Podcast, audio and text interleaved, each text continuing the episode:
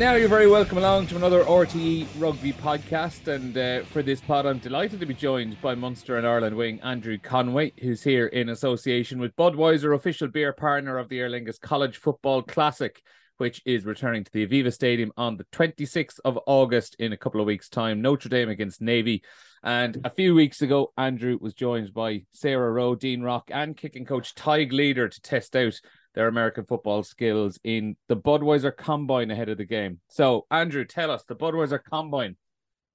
Anyone who follows a bit of NFL around here, they have a rough idea what the combine is ahead of the draft.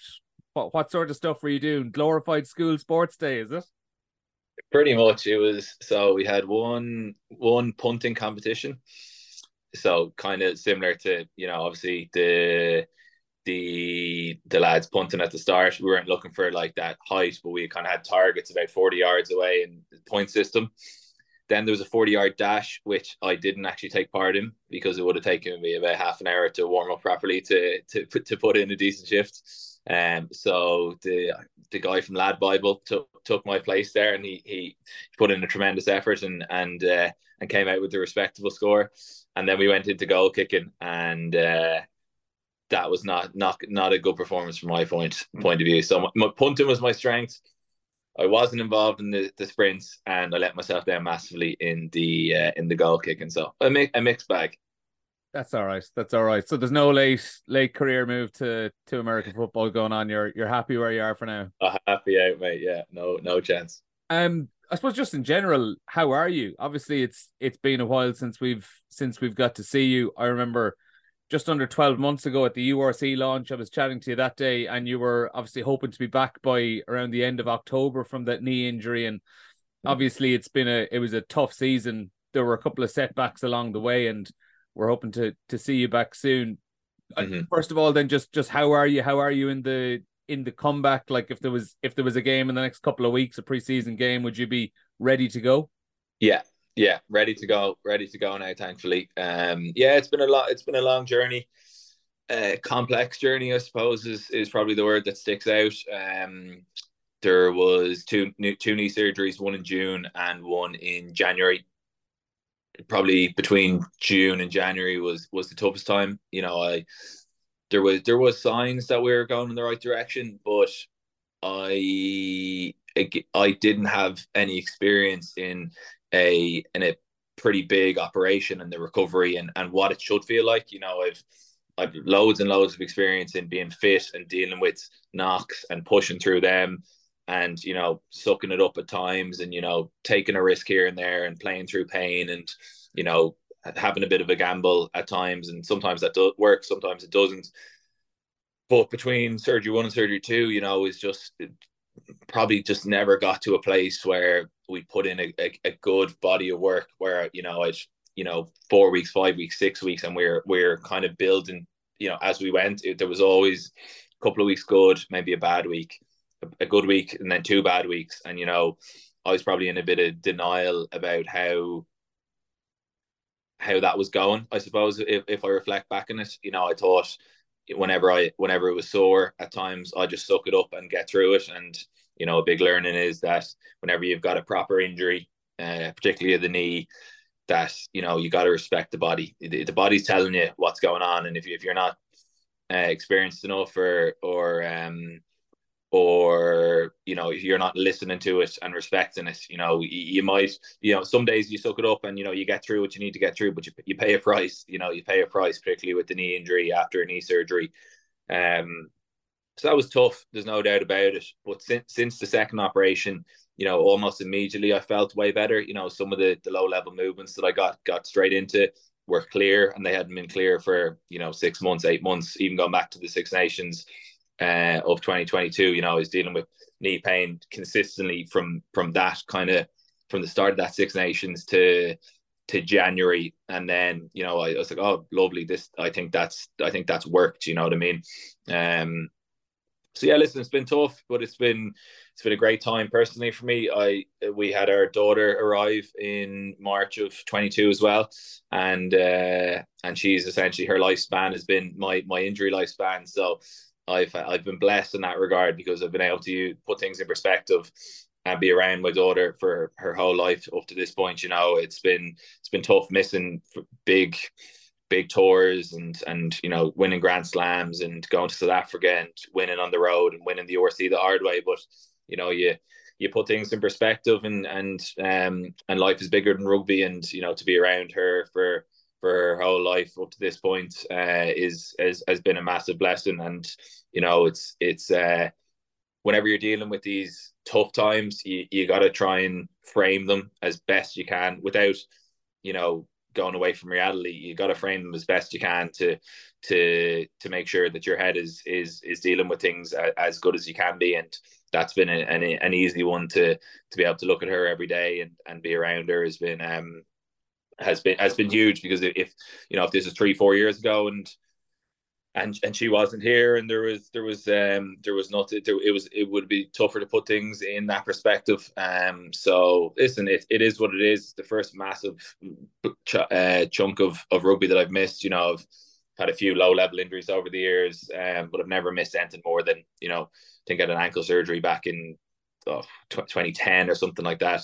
Uh, few concussions, few low level uh, muscle injuries, and um, yeah, so I've definitely learned a lot and um and you know going forward uh, like it's it, it will it will definitely stand to me you know both in how I go about my rugby and how you know how I go about my life after rugby you you said that straight after you had that that second operation that you kind of instantly felt a lot better is is part of that mentally feeling better where I don't know I'm I, maybe I'm kind of guessing here but throughout the the recovery first of all maybe you were looking at blocks of weeks and thinking okay if i can get back in two weeks or three weeks or four weeks and trying to set little markers but was it a case where after the second operation you were told you're not going to play for the rest of the season get that mm. out of your head and was it a case where just working along that you know you knew there was a long path ahead and it was just about getting on with it a bit about a bit about. i think the, you can't get away first of all from the physical feelings you know the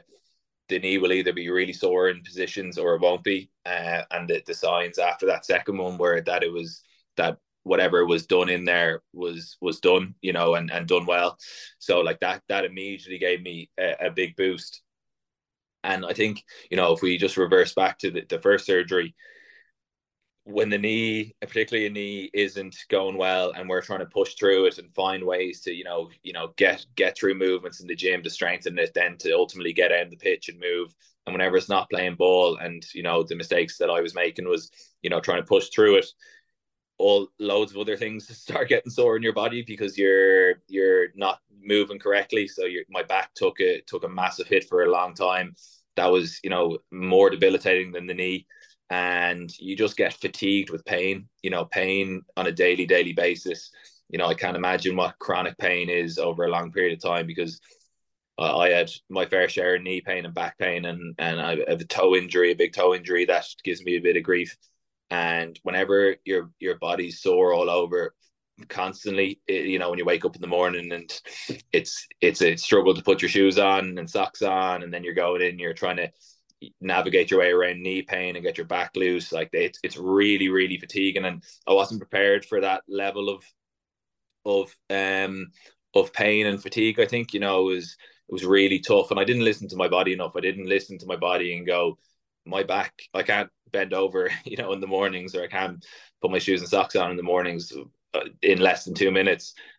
I need to pull back here, and you know that that actually comes back to me, to be honest with you, because it wasn't the it wasn't the medical staff. You know, they were they were trying to pull me back, and I was trying to push them on. You know, so you got to take self accountability for it. And uh, again, I'd no experience in a, in a big in a big rehabilitation, and if I was to pass on a bit of advice to you know guys who are going through that for the first time, it was it would be to you know to talk more and to understand your body more and respect your body more because your body's telling you your body's telling you exactly what it, what it's feeling, but at times it's it's hard to separate your mentality from your physicality and they they both need to be singing the same song uh, or else you're just you know you're you're just chipping away at the scab yeah and i presume like it's it's an incredibly understandable reaction obviously to to be tried to push through it when you're in a situation where Munster were going on a bloody hell of a journey. At times it was a, a really difficult journey and it ended up being a great one. And then also at the same time, in the back of your mind, you're trying to get back for a World Cup as well.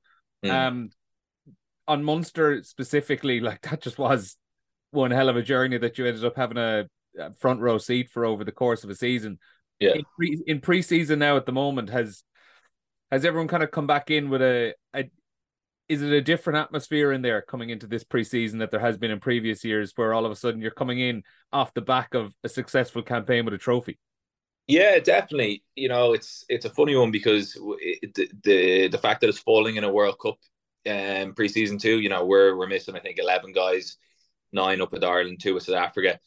So you get a whole host of young lads who who wouldn't, you know, be be on the pitch with us if those if those 11 bodies were there which is great because the coaches in Munster now are top top level. And you, you guys know that because you, you, see the rugby that we were playing uh, when, when we when we when we got it you know when we understood what they were what they were telling us to do and how they're coaching how we were reviewing. So for so for, say for the, the young boys now who are coming in and they're coming off schools rugby or they're you know first or second year academy they're being coached to a ridiculously high standard and level. And what like i said what we're looking at in most impressive thing for me last year was I wasn't out on the pitch you know i was you know rehabbing or i was in the gym or i was doing something else but i'd be in a lot of the meetings and it really reminded me of the meetings that we'd have under Andy Farrell and the guys in camp. You know, the the way they were looking at the game, it wasn't like you know who was on the ball and who hit the breakdown. There was so there's so much more to the game of rugby than that. Off the ball work, what you're doing, um, what your body language is, how quick you're getting up off the ground. You know, that was the coaching level. So I, when I was sitting there, I was going, "This is brilliant," and I knew that we were we were going to get it. But some some of the guys last year hadn't been fortunate enough to be to be coached at that really really high standard before. Uh, like, and it, it's it's not taken away from the coaches in the past. It's it's just it's the best in the world, and it's the best I've ever experienced. And I've had some unbelievable coaches at Rassie and Joe, and obviously now Faz and Wig, and the guys in Munster are are top top level. Uh, so for the young boys to to get in now and have the confidence that we've just won a trophy and now to see what it takes to you know to win a trophy and see the effort and the detail it takes every day is is brilliant for the province you know and there's so there's an amazing crop of, of young guys coming through that have just been on the 20s journey and even the guys below that some lads coming out of school are really impressive in training um, so yeah, it's exciting, exciting times for Munster for you know for the foreseeable future. Yeah, certainly looks it. Um, just final couple of couple of points to ask you about.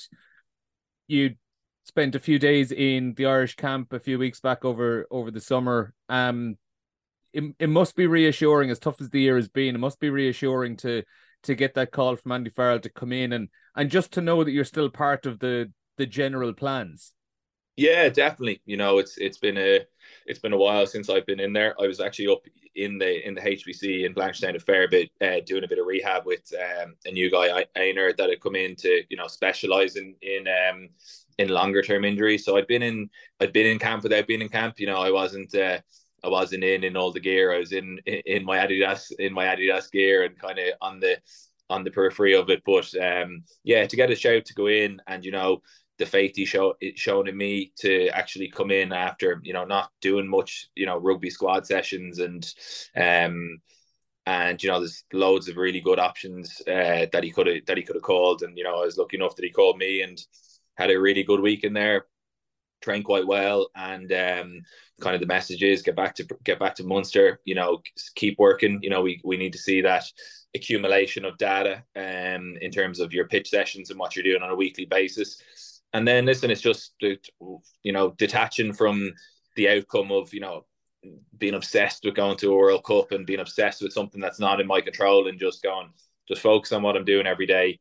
Uh, the cards will fall where they fall, and um, and you know that I think you know after plenty of experience of pl- plenty of highs and lows and not not being able to be in that mental space, you know I'm I'm now in that nice mental space where I know if, if it does come that I'll be 100% ready and, you know, I'll be a way better player than I was before I left. And I know if it doesn't come, then I've done everything that I could. And that's just, it just wasn't meant for me. And, and, uh, and that's that. And the last bit I just want to ask about all things going to plan, excuse me, on Saturday. Keith Earls is going to be making his uh, his hundredth uh, Test appearance for Ireland against England this weekend. Obviously, someone you know very very well down the years. What can you say about him? What what can you say about? Uh, I'm sure he was a player a few years older than you, so you were an up and coming winger, winger when he was making his breakthrough. You mm. moved to Munster, you start playing together. What have you seen from him down the years, and what do you have to, to say about him as a as a teammate and as a and as a person? Yeah, like I can't speak highly enough of Keith. Um, you know, we've competed. I, I kind of say we've competed with each other for as opposed to against each other for a long, long time. There's no one in rugby that I've worked closer with. You know, for for every day, you know, picking each other's brains and doing things after the sessions, talking about the mental side of the game, talking about the journey that we're on. You know, we've we've got a really really special relationship, and he has had to dig so so deep to get to where he is now. You know, he's particularly th- these last kind of three four years. You know, where it's not all gone to plan for him in terms of his body, in terms of selection, and to be where he is at now and to have had the mental strength to to dig in and to keep showing up every day and to now get the hopefully get the reward of 100 caps there's, there's no one that deserves it more. And you know he's unbelievably popular across the country and rightfully so. He's he's he's so endearing. And he's got this weird way about him that everyone you know of all the people I come across in rugby you, you you never hear anyone say a bad word about him, and uh, that's a special that's a special person, you know. And for him to get there and and uh, and get it in Dublin in front of his the home crowd and uh, his family, and I'm delighted for his family too, his his wife and his kids and his parents and everyone in Limerick. You know, it's it's a it's a it's a special one. It, it feels like it's a special one that that Keith's that Keith's got there, and uh, and I and I can't wait to see him. I hope I hope he is an absolute stormer and and he deserves it. Yeah, very well said. Andrew Conway, thanks a million for for joining us on the podcast. And we hope to see you out playing again real soon. Thank you very much. Cheers, Neil.